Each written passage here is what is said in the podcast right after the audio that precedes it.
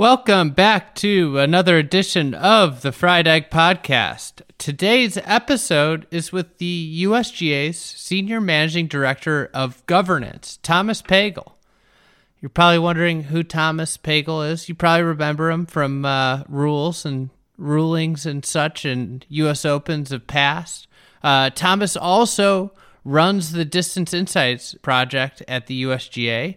And with last week's big announcement, we wanted to have on to talk about its near and long term implications on golf. For those of you that might not know what Distance Insights uh, project is, it, it centers around the golf ball equipment and where the game's going and whether or not the current regulation on different aspects of equipment needs to be recalibrated. So, obviously, a major implications in terms of what professional golf might look like and even what uh, golf at the local level might look like.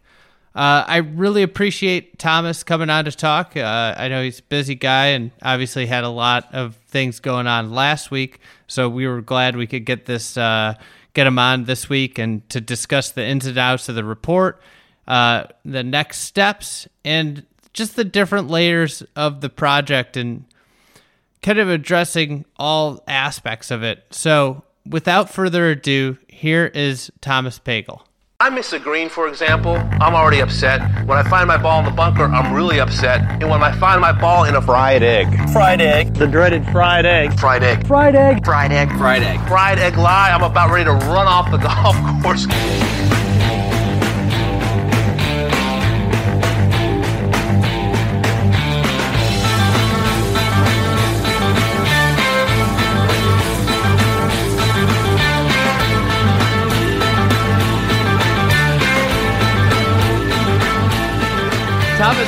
Get right into it. Uh, you, uh, your team obviously made a huge announcement last week. What do golf fans in general need to know about last week's announcement? Yeah, last week's announcement was really picking up where we left things off uh, in in late uh, February of 2020. So you'll recall February 2020 we released released the Distance Insights report, uh, which was our you know comprehensive study with our partners at the R&A talking about distance, looking at the history of distance, understanding trends what it might mean for the future of the game. And ultimately, we concluded that we think the cycle of increased hitting length, increased course, course lengthening is not good for the game, and that we need to, you know, it has to come to an end.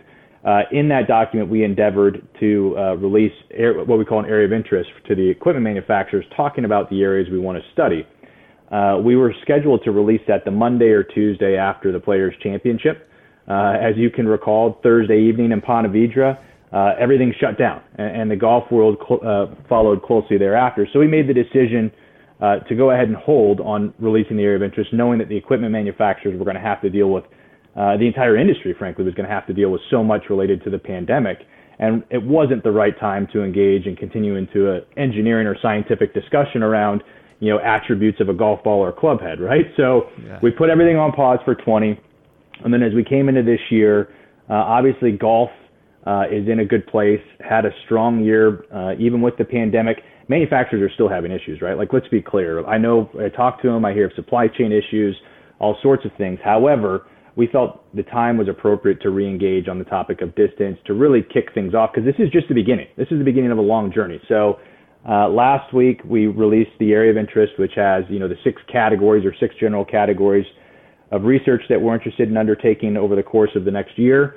Uh, and then we also released what we call a, a, notice of proposed rule changes to equipment manufacturers, which is really outside of Distance Insights, but it highlighted uh, a few equipment changes that we're proposing here in the near term. With those uh, that year kind of break, I imagine you were watching golf. Did anything? Did any of the areas of interest change? Did emphasis on anything change, or did any rule these rules that you're looking to implement come about because of the last year? You know, we, we so while our public facing side of things certainly was on pause last year, our team, our equipment standards team, which are you know brilliant scientists and engineers, continued on with a lot of their research and their day to day operations uh, with testing clubs and, and and evaluating our testing standards and everything else we look at as a team. Uh, and so from a, from the area of interest, the six categories that didn't really expand. In fact, mm-hmm. the document that was released last week is largely the document that was going to be released in March of 2020. We made a couple edits to date, so it was more timely. But outside of that, it was really consistent. Uh, when we look at the, the notice uh, for proposed changes, um, you know, we did have the benefit of the, of the last year to, to look at our testing standards. And so when we look at, you know, testing uh, a golf ball uh, in an optimized fashion, uh, we had the ability to evaluate over the last year and make a determination that it was right to propose a change to that standard. Same thing with uh, the the CT tolerance, right? The characteristic time. So measuring the time that a golf ball makes impact with the club face. So essentially, you're measuring trampoline effect. Uh, that has carried a historical tolerance of 18 microseconds. Not to get into the nerd weeds, um, but manufacturers are so good with their capabilities, and our testing capabilities, frankly, have become so much better that that 18 microsecond tolerance was, is no longer necessary, right? We can take it down to six. Manufacturers can comfortably produce within a six microsecond tolerance. We can test within that tolerance. And so we felt that that was appropriate. But, you know, a lot of people say, well, you're not taking distance away with that. We get it. Like, look, measuring 18 microseconds, you're talking a yard, maybe. Uh, these changes are not about reducing distances. It's about modernizing our standards. Um, and it's frankly part of the day-to-day responsibility that we have uh, in serving that role of, of, testing equipment for the game. You know, and then the, the last proposed change, Andy, that I know a lot of folks have talked about is the, the shaft length and the reduction in shaft length by model local rule from 48 inches to 46 inches. Uh, this is something we've talked about for a while, right? We've, we've been looking at this since 2014. So, uh, you know, as Bryson's, you know, winning at the amateur level before anybody, before it became really a household name, we were looking at shaft length. So this is not a reaction to what we saw in the last year. Uh, however, um, you know, given the history of that, and we nearly proposed a rule change in 2018, we thought the time was right to, to issue the model local rule now. Um, because look, as more and more players begin to experiment at all levels of the game, it only makes change that much harder in the future. And so as we look out to the future, if we think 46 inches is the right number, um, we, we just thought it was best to go ahead and issue that now as opposed to waiting for rule changes down the line because, you know, I, I sort of liken it to anchoring. Um, you know, a, a long history of allowing players to anchor the club and then the change became hard. We didn't want to experience that again.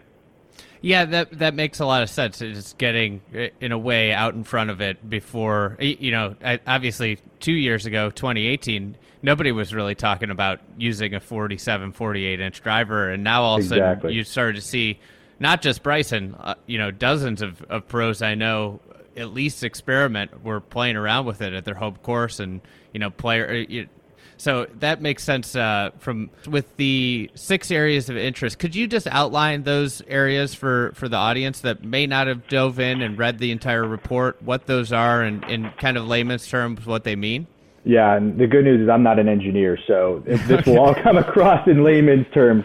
Uh, right. So, so the general areas we talk about, you know, uh, reduction of limit within the overall distance standard. And so right now we have a standard of 317 yards plus a tolerance of, of three yards to measure both the carry, but then also the, the bounce and roll of a golf ball. And so as, as golf balls are submitted for conformance, we test them under uh, certain standards uh, with, with launch and spin rates.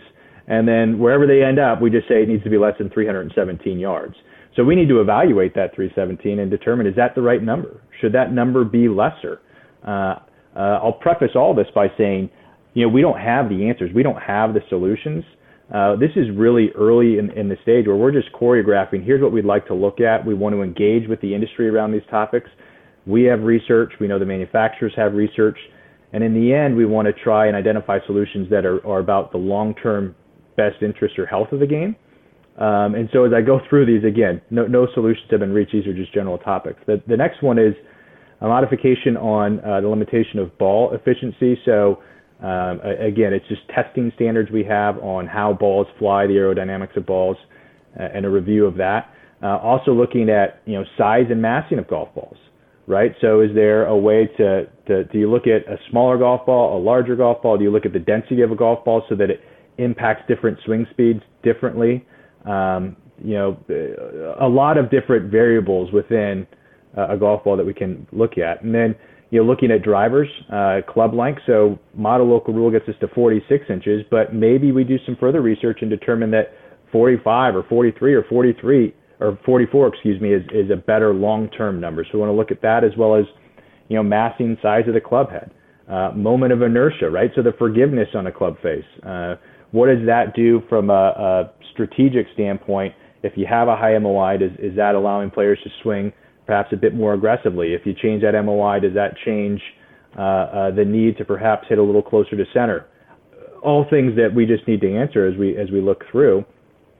Um, and then, you know, last point is is the spin, right? And looking at spin, this is a great example of both direct and indirect because you can look at spin in a lot of different manners, right? You can look at spin off the driver face, you can look at spin out of the rough, you can look at the general spin coming from the golf ball. Um, so all things we need to look at. Again, some of those directly impact distance, others indirectly impact distance through either strategic choices the player might make or otherwise. Yeah, and just for everybody listening, it is your job. You know, in a way, you guys are putting together a study slash like an experiment, really here, where your job is to look at all the different angles of, of these and the different implications that changes would make and determine make conclusions off of looking at all the different angles. It's not you're not going into this saying we're going to, you know, limit distance. That's well, we do know that we need to stop the cycle. So, so some limitation on distance is necessary. But you're right in that, from an equipment standard standpoint, I always think of it in terms of levers, right? Those six categories are broad, and within each six of those categories, there are a lot of things you could potentially do or, or levers you could turn. And so we just want to do the research to understand the levers and understand if we turn this one to the right, you know, this much, what is it going to do to other levers, right? Because there's always uh, uh, impacts of other things. Uh, and then if you change two levers together, you know, what would the overall uh, uh, amount of reduction that you could achieve be, right? And what are the implications of that reduction? What are the implications at uh, different swing speeds, right? So it could impact somebody at 120 much different than it impacts somebody with a club head speed of 90. Uh, likewise, right? I think it's important that we understand the Im- implications, um, you know, uh, in the industry and on the marketplace as well, right? It's not like you can make an equipment rule change and manufacturers can retool and shift overnight. These things sort of have a runway that you have to play out. Uh, and some changes might be e- easier than others. So there are just a lot of factors that you have to look at um, as we go through this process. Yeah, and for somebody that would just, you know, obviously one rebuke would be, "Oh, golf's never been better. This has been an awesome year. Why? Why does this? You know, why does the cycle have to stop?" You know, and it's it's funny. This is a, a debate or a discussion that's been happening for decades, if not centuries, around mm-hmm. distance, and it's something that just continues to get passed down from one generation to the next, right? And there's this belief that um, every generation should hit the ball further than the last, that um, somehow distance equals enjoyment. Um, I'm gonna, I'll step back and say I agree with everything you said about the game is in a good place. Like no one should read the report or misinterpret anything we're saying for us to to be a sky is falling, the game's in a bad place. We need to come in and say the game's great. Like we we we rallied around as an industry last year um, and and it's pretty unbelievable what we are able to accomplish. Now we need to focus on you know retaining those golfers that came to the game last year or the lapsed golfers that came back to the game. But I'd like to think that you can sort of chew gum and, and walk at the same time, right? What we're saying is, as we look at trends, it's it's obvious golfers hit the ball further now than they did 10 years ago, than they did 30 years ago, and if you play that trend out, it's only going to continue. So what happens when golfers continue to increase distance? Well, venues continue to increase in length where they can. With that comes capital costs, uh, uh, comes maintenance costs, come labor costs, comes everything. Where do those costs ultimately go? They get passed down to the golfer, right? Then you also look at pace of play. You're extending the golf course, which means it's going to take longer to play. So we're looking out into the future and saying if golf, if, if, if hitting distance continuing to increase, golf courses are going to continue to increase. That impacts all of us and at some point it has to stop, right? Especially when you layer on top, uh, you know, the environmental sustainability and the cost, frankly, uh, associated with with maintaining a golf course. Right now, cost of water, cost of labor, cost of nutrients are all outpacing inflation, which means it's becoming more and more expensive to maintain golf courses. Again, that expense ultimately gets passed on to us. So this is it's a matter of of do you continue the conversation? Do you hand do you hand off this challenge to the next generation, or you try and be a bit more proactive, make some changes so that when we hand the game off to the next generation, we can ensure that we're building on the strengths of today and having a healthy game into the future. and regulation is currently in place. Uh, it's not a, a, question of whether we're regulating or not. It's a question of recalibrating what the regulation standards are, right? That's exactly right. I mean, it's we, we have our equipment standards, we have the rules in place, and it's a it's a matter of of looking at where where should we look to potentially sort of tighten the screws a little bit, so to speak. With the you know announcement last week, you're in a place and, it outlined a 12 to 18th month period. Um, before we hear kind of what's next, it, it, what's the timeline uh, involved with that period, and what should we expect? What's happening behind the scenes in this period? So it is. It is. There's a lot of research that's ongoing with our folks uh, on our equipment standards team, as well as you know our counterparts at the R&A and their equipment standards team in St. Andrews. And in that, you know, uh, uh, you know, working with manufacturers again a lot of them have already done research on these topics, or a lot of them will initiate research on the topics. And this period of this area of interest is all about the exchanging of information, right? It, it, believe it or not, there there is a high level of collaboration that happens within the industry. A lot of people don't like to to, or a lot of people may not take the time to understand that, but we're working with manufacturers, you know, on a daily, weekly basis, and this will really continue that. Uh, it's just we're going to have more specific topics around distance we're going to want to look at with them. Um, you know, so as far as the next 12 to 18 months, I say, you know, one of the good things uh, about our process that we follow from an equipment rulemaking procedure is that it's transparent. We choreograph early on. Here is what we're interested. Here's here's potentially where we'd like to go.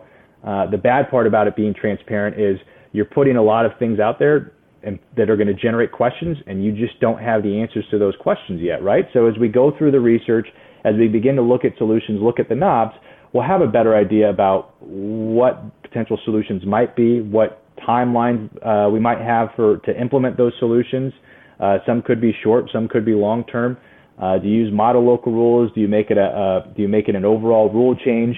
So there's just a lot of questions we we have to answer, um, and and most of that, frankly, will be done, um, you know, behind the scenes over the next you know 12, 12 or so months. In the document, you guys uh, define this period working with golf stakeholders and a comment period for golf stakeholders. Who are golf stakeholders in, in, in for this exercise? Uh, you know, I think that was something that a lot of people wondered. Can I just write a write a comment? so, so first of all, I mean, I would tell you that you know the USGA is a nonprofit, um, as as and as a membership organization, as a governing body we're always, you know, our our doors, our phone lines, our email boxes are always open. So people should never hesitate to reach out to us if they have questions, inquiries, suggestions. Um, you know, as we as we look at this, we are really in a technical stage, right? And so it is the primary stakeholder is going to be the manufacturing community, uh, and then outside of that, we also have you know the major tours that are a key stakeholder, the the players. Uh, we also have you know at the amateur level, you have our allied golf associations who are out there running state amateurs, you know, junior tours. So it's it's it's a lot of the groups that represent golf or or subsets of golfers. And again, it's important that everybody's voice is heard, which is why we have this process we go through. Yeah, and for the collaboration standpoint with manufacturers, I imagine like some of the stuff you outlined, like changing the MOI on a on a club and seeing the impacts it have, like that's something you have to work directly with manufacturers on, right? It, it is. I mean, look, our, our team, um, again, they can undertake the research, but it's a lot of validation and thought sharing that needs to happen between manufacturers and our teams. That's just, it's critical for success. Mm-hmm. And they've been uh, manufacturers have been very open with uh, collaborating on these types of things with you guys. It, uh, historically, yeah, they have been. It's uh, again, I think it it provides sightline into what we're thinking from an equipment standard standpoint, um, but allows for them to to share their views because I, as I say, we whatever decisions are made, we need to make sure that they're fully informed, right? And so uh, we need to validate the research or, or that that we're seeing um, but we also need to make sure that when it translates out into you know the marketplace or into the playing of the game that we've thought through everything. We don't want to make any hasty decisions here. With the Distance Insights report that came out last year, were there any you know big revelations for you personally or uh, and also for your team were, were there specific things that really stuck out more than others uh, with that report Yeah, I mean, I, I think the number one thing that stuck out is, frankly, just how this does impact all of us as golfers, whether that be, uh, you know, the pace of play or the cost of, of that gets passed along to golfers, um, but also distance. Uh, it's actually much bigger than than just uh, uh, the long hitting golfers, right? It's it's on all sides. There's a stat that I believe it's only eight percent of golf courses in the United States have a tee that's short enough for the shorter hitting players, for the shortest hitting players, right? And so distances, there's issues on all sides. When we talk about a game that we want to be uh, welcoming and inclusive, uh, we we know that it can be that there are barriers to entry. We know that it can be intimidating. Uh, I'd say it's pretty intimidating if you come out to start the game and there's not a set of tees that you can play and go out and enjoy yourself. So we're trying to take a really a holistic view of this. This is not just about equipment.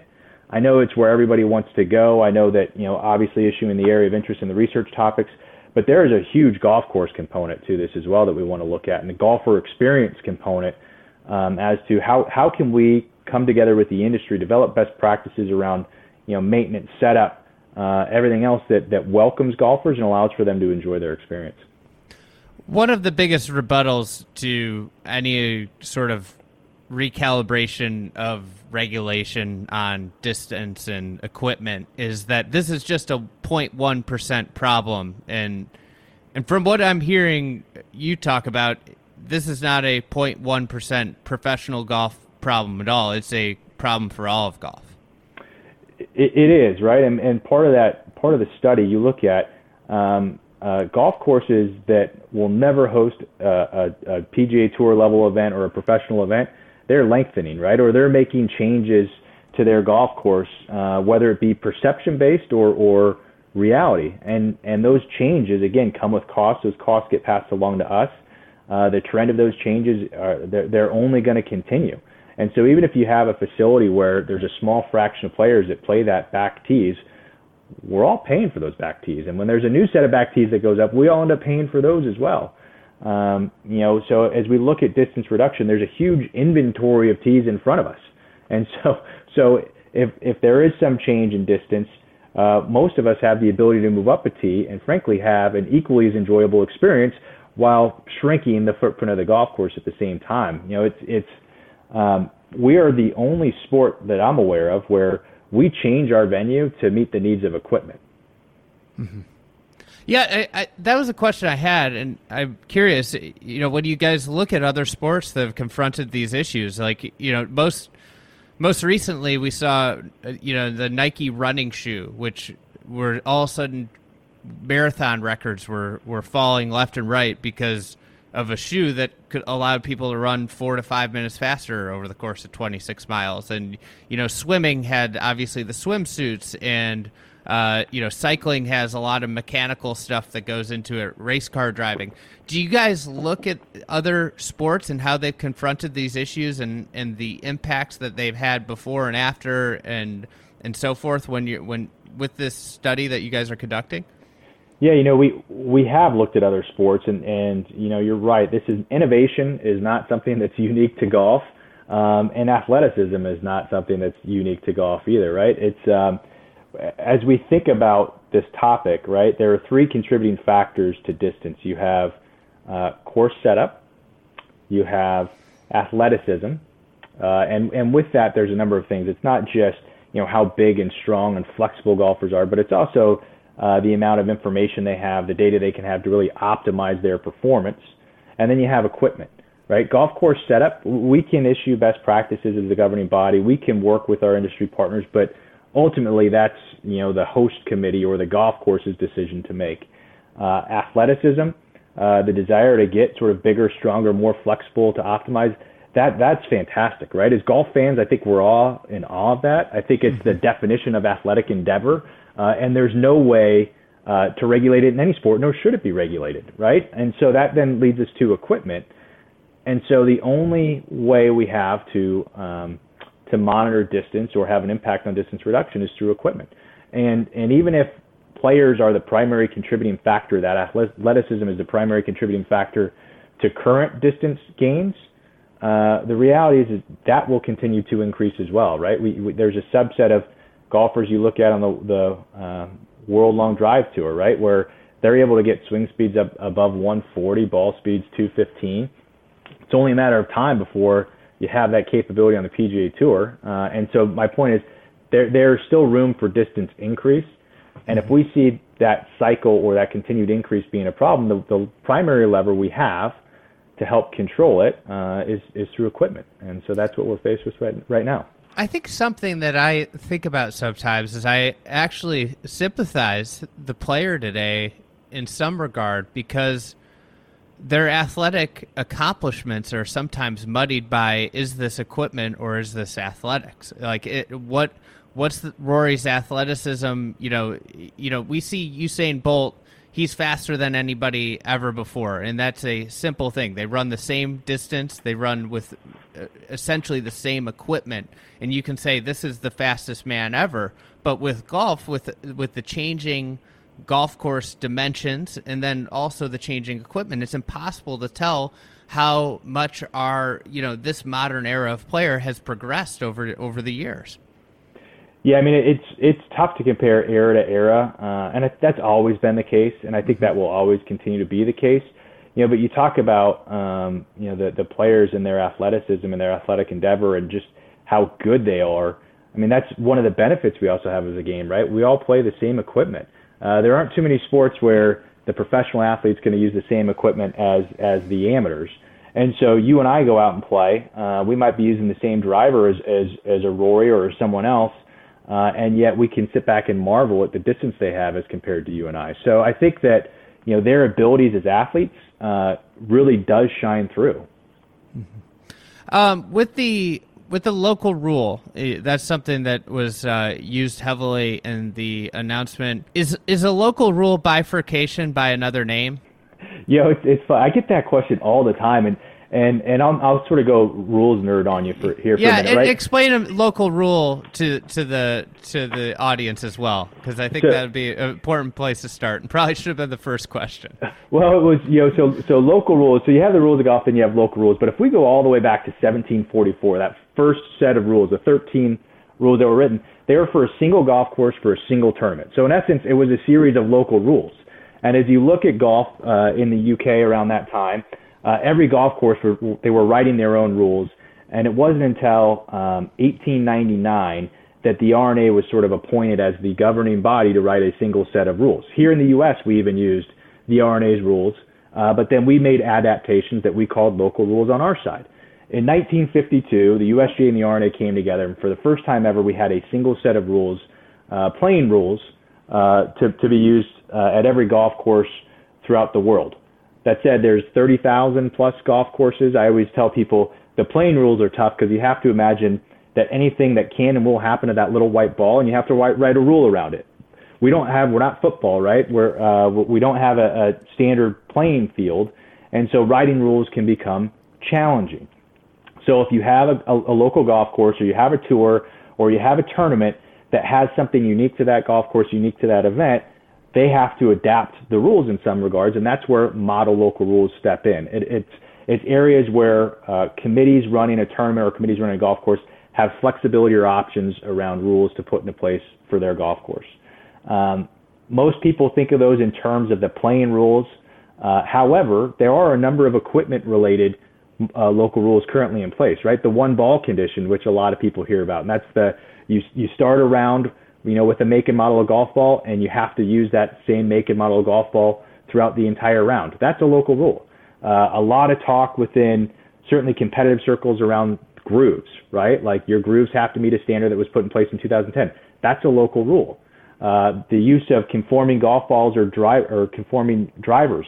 Those are lists that committees put into place by local rule. Not necessarily always in place at the club level, but certainly when you start getting into competitions. And so this concept of flexibility, this concept of options has long existed.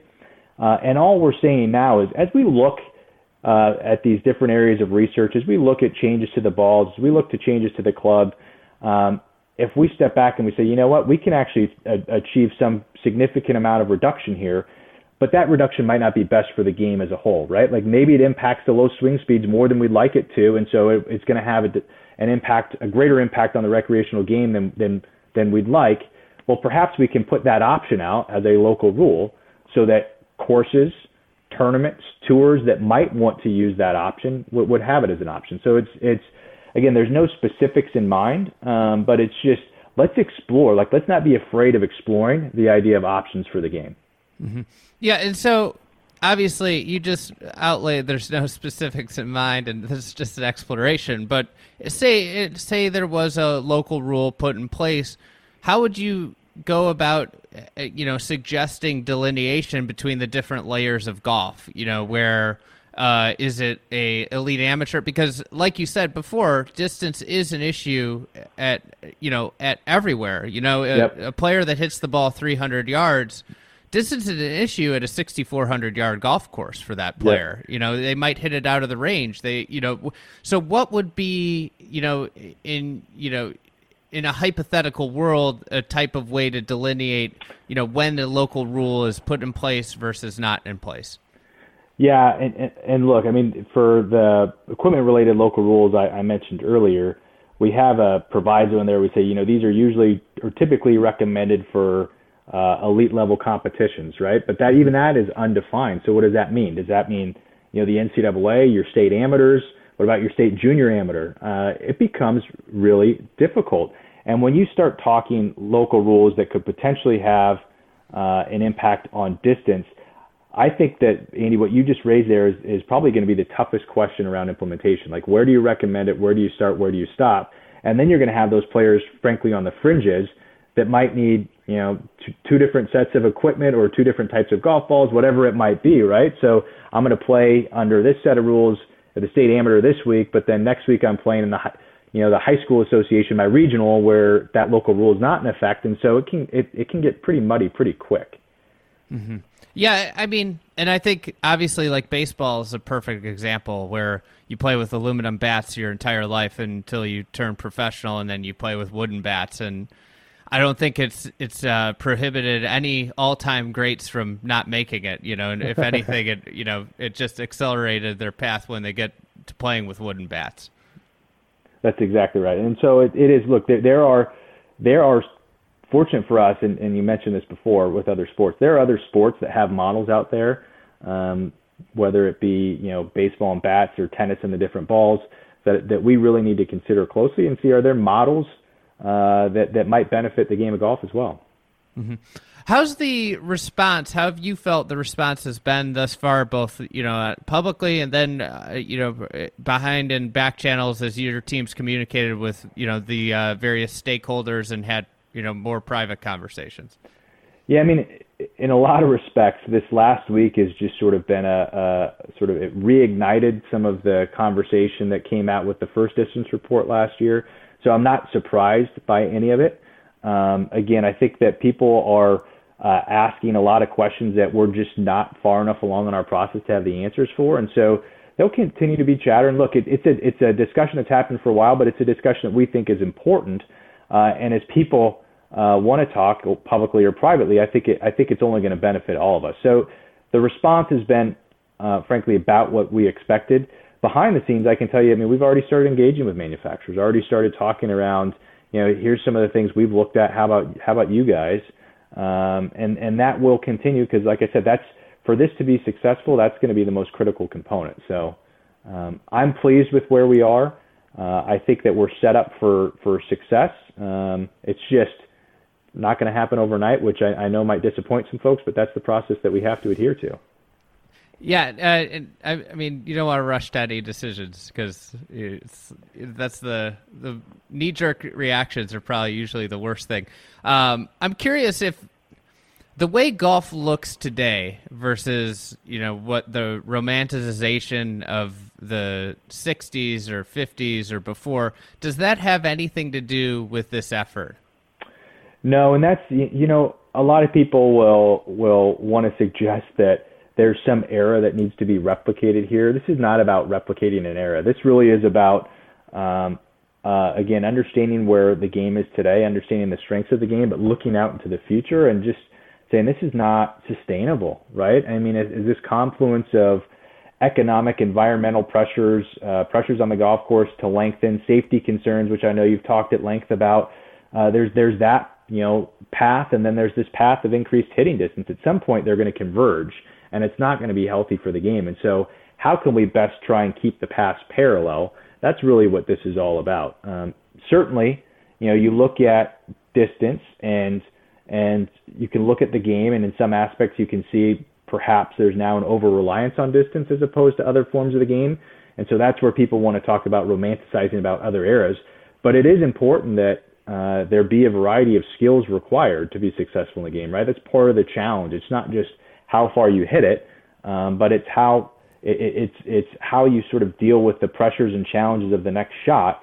Uh, with which it with which comes you know the need to frankly hit more than just a few clubs in your bag.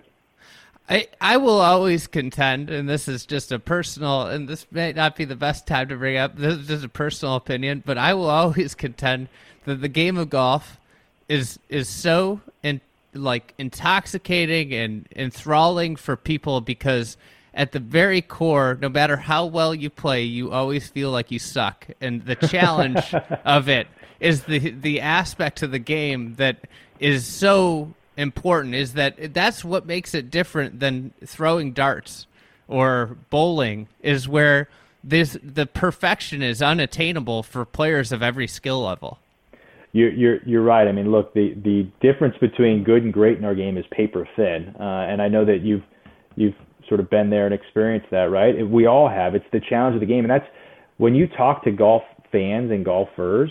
It's the challenge that comes out as the number one attribute, right? It's not I love the game because I can hit it really far. It's I love the game because it challenges me.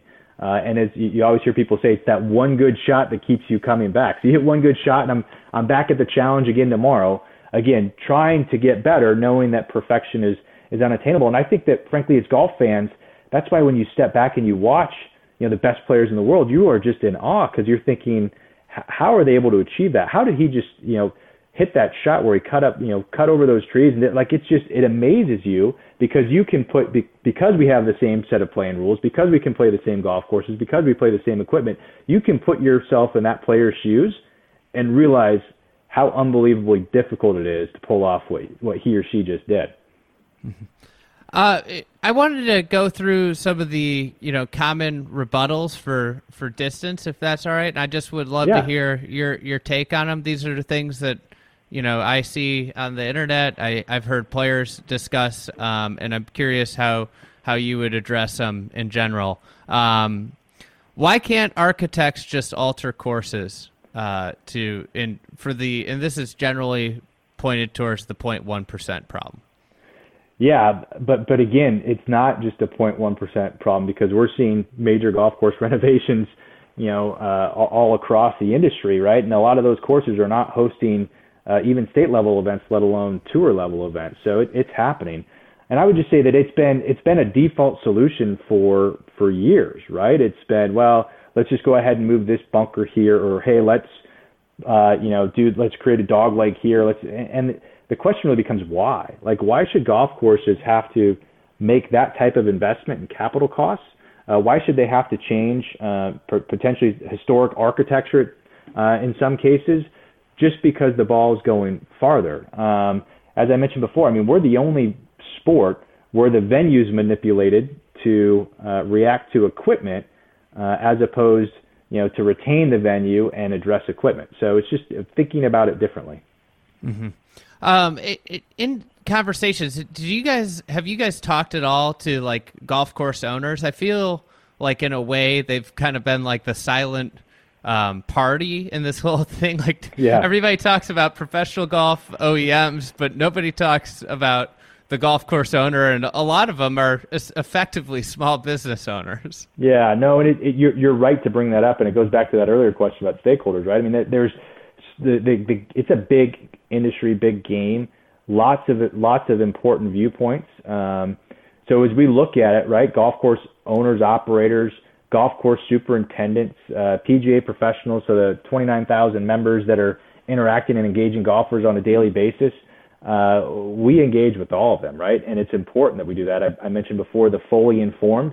We need to have a fully informed view uh, on, on what they see as the issues and what they see as potential solutions.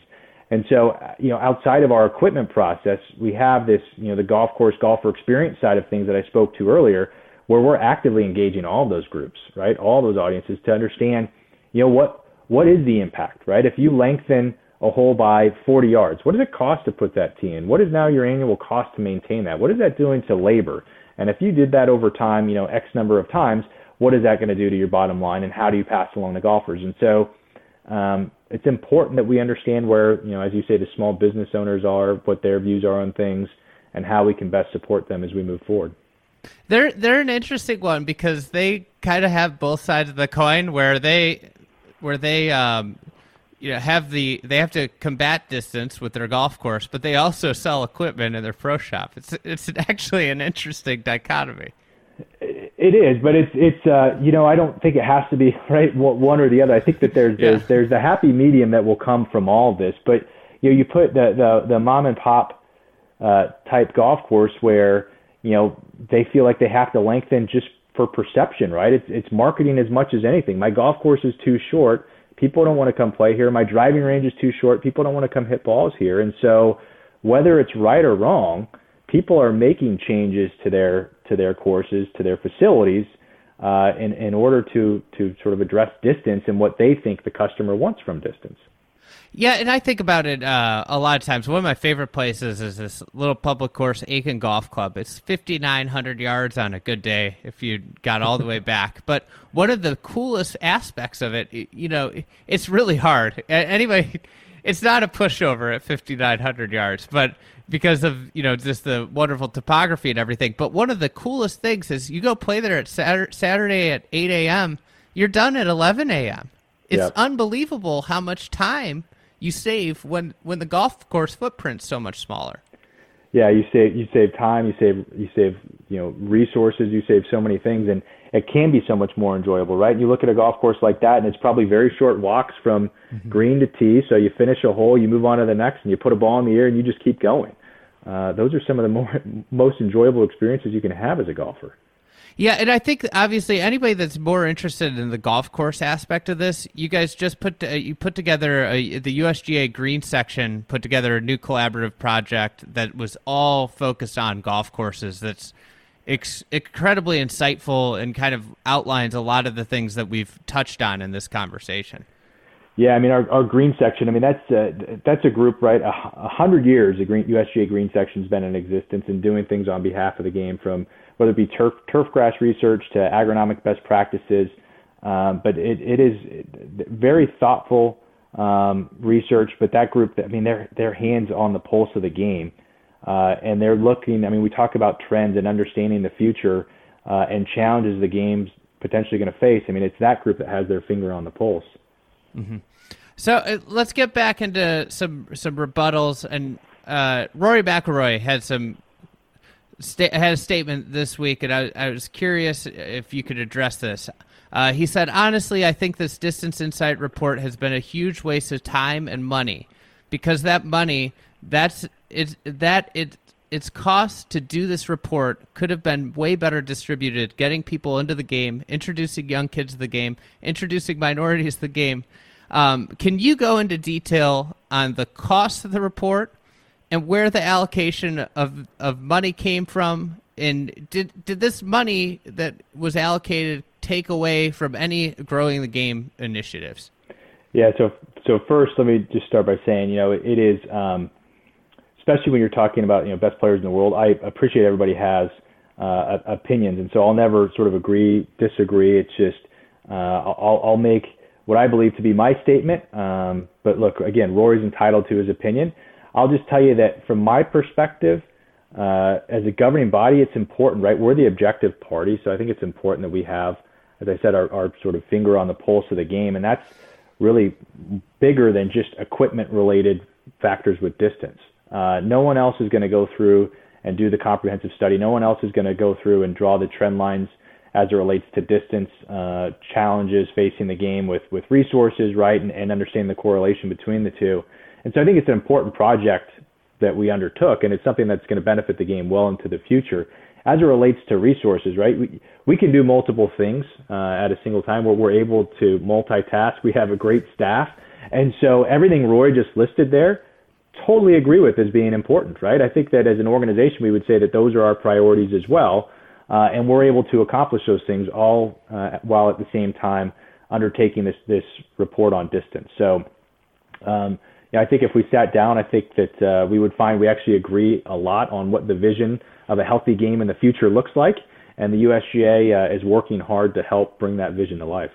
Yeah, it's something that got glossed over with Rory's comments, and I kind of glossed over was he was asked to follow up about a potential local rule bifurcation. He said, "I'd be all for that." You know. Um, yeah. So I think I think that you know th- this comment was one comment, and then the other comment. You know, he I don't think he's you know necessarily opposed to a lot of what the study's uncovering um, in in ways. What about the rebuttal? This will have a negative impact on growing the game. Look, I think the game has always been faced with challenges. Um, again, I think primarily intimidation, right? People that are, are new to the game, they find it really intimidating. And, and I'm not sure that a reduction in distance is going to change that. I think we have to look at other things, right? So um, hitting the ball far, uh, it's, it's an endeavor that a lot of people, you know, especially starting the game, you're a year or two in, I want to hit the ball as far as I can. That will always be there, right? That challenge. But but reducing distance by some small amount, I don't think is going to take away from the enjoyment of the game. As I mentioned before, I mean, there, there's an inventory of tees in front of us that if we're concerned about uh, our distance into the green uh, being lengthened as a result of a reduction in distance, we can move forward a tee and have just an enjoyable experience tomorrow as we did today. Uh, and so, again, I, I, don't view distance as being uh, the primary contributing factor to enjoyment. Mm-hmm. Um, why can't we just grow log rough to penalize the long hitters? Look, that that is a golf course setup um, variable. So certainly things can be done from a strategic standpoint to try and indirectly impact distance, but I don't think that's the solution, right? It's um, you know potentially are you looking at at more water? You're you looking at more nutrients?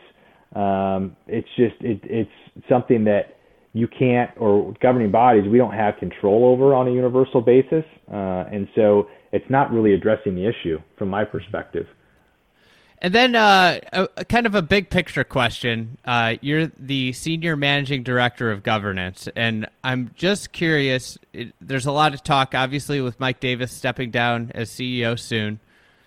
Will this have any impact on how Distance Insights uh, the work moves forward with a, a, potential hiring of a new CEO? Is there anything that could impact, you know, where this project is going? No. Uh, so the short answer is no. Right? As an organization, I think we're all uh, we all believe that uh, there is this cycle of distance that needs to be dealt with. So this is this goes far beyond Mike Davis. Now, certainly Mike is very passionate about the topic. I know a lot of people have associated his name with this topic for years. Um, but this this goes beyond Mike, right? This is organizationally, and, and that goes for the R&A as well. I think as the governing bodies, again, we step back and globally look at the game uh, and just want to make sure that it's in a healthy place. Want to make sure it's in a good place uh, moving forward. And so as, as Mike steps down at the end of this year, uh, the new CEO will have a new CEO in place, and and that new CEO is going to believe in the vision as well. Mm-hmm. With the with the CT test, I just want to back up for a second. I'm, I'm yeah. trying to clean up some odds and ends here of uh, things I wanted to ask you. Um, the CT test, the how how difficult is this to administer on a regular basis? I, I'm curious in terms of like how long does it take? What goes into it? Um, yeah, I mean, our, our test technicians could could tell you. I mean, it's not that it's not that difficult of a process, right? It, it, you have a pendulum with a, a golf ball on it or a weight that mimics a golf ball, uh, and and it also has the sensors in it, and you literally just drop the pendulum onto the club face, and all and the sensors give you the reading in, in the computer. So it's not a, a hard process to go through. Uh, in addition to you know the USGA and the R&A, uh, the majority of manufacturers, if not all of them, that mass produce have the pendulum so that they can test and calibrate on their end as they're developing uh, the golf club. So it's not. Look, I, am a non-engineer speaking, but uh, mm-hmm. the, the testing itself is not is not that difficult. Um, you know, there's testing that takes place at certain tour events throughout the year, and that's that's able to take place in a trailer relatively quickly, where a player hands over his club and then gets it back not long thereafter. So it's pretty pretty straightforward. Are you surprised that more testing doesn't take place with CT um, as as it regards to like you know when you compare testing that goes into auto racing, um, cycling, and different things on on a mechanical object used to you know play a sport. yeah, a, I mean, I, I would just say that I think part of that goes back to uh, the game, right? And sort of the the spirit and ethos of the game. Uh, we're we're not a sport that gets followed around by a referee with a yellow flag that's just throwing them, you know, at every every turn, right? We we apply the rules on our own. Um, certainly, there are officials in place at certain events to help us out, but for the most part, uh, we're we're out there uh, acting with integrity, and I think that that carries over into the equipment testing as well. I think more than anything, the equipment testing uh, is just done to ensure uh, manufacturing is sort of is, is, manufacturing with the clubs that put in the tour players' hands um, are are in line. Um, but there's there's been nothing to signal that there's some large swath of non-conforming equipment that uh, any tournament organizer needs to be worried about. We just haven't seen it because again, as golfers, we all want to do the right thing. We want to make sure that we're playing with the right equipment, uh, conforming equipment. We want to make sure we're playing by the rules. Mm-hmm. So, uh, thank you so much for coming on and shedding some some light on last week's announcements. I think it was really helpful, and uh, I, I appreciate for anybody that's out there uh, looking to you know voice. How do they reach out? Is there an email? Is there a, a web page that they can reach out to with their you know I know uh, you, with their comments and different things? Yeah, the best the best place to go is is on the USGA's website. So it's usga.org, and if they go under the playing tab, there'll be a distance insights um, um, page that they can go to, and that has um, all of the uh, documents that we've discussed today, the distance report, the area of interest, and it also includes a, a email box on how to get in touch with us. Awesome. Thanks so much for the time, Thomas, and uh, we look forward to hopefully talking to you again as this process moves forward. Andy, thanks for having me. I really appreciate it.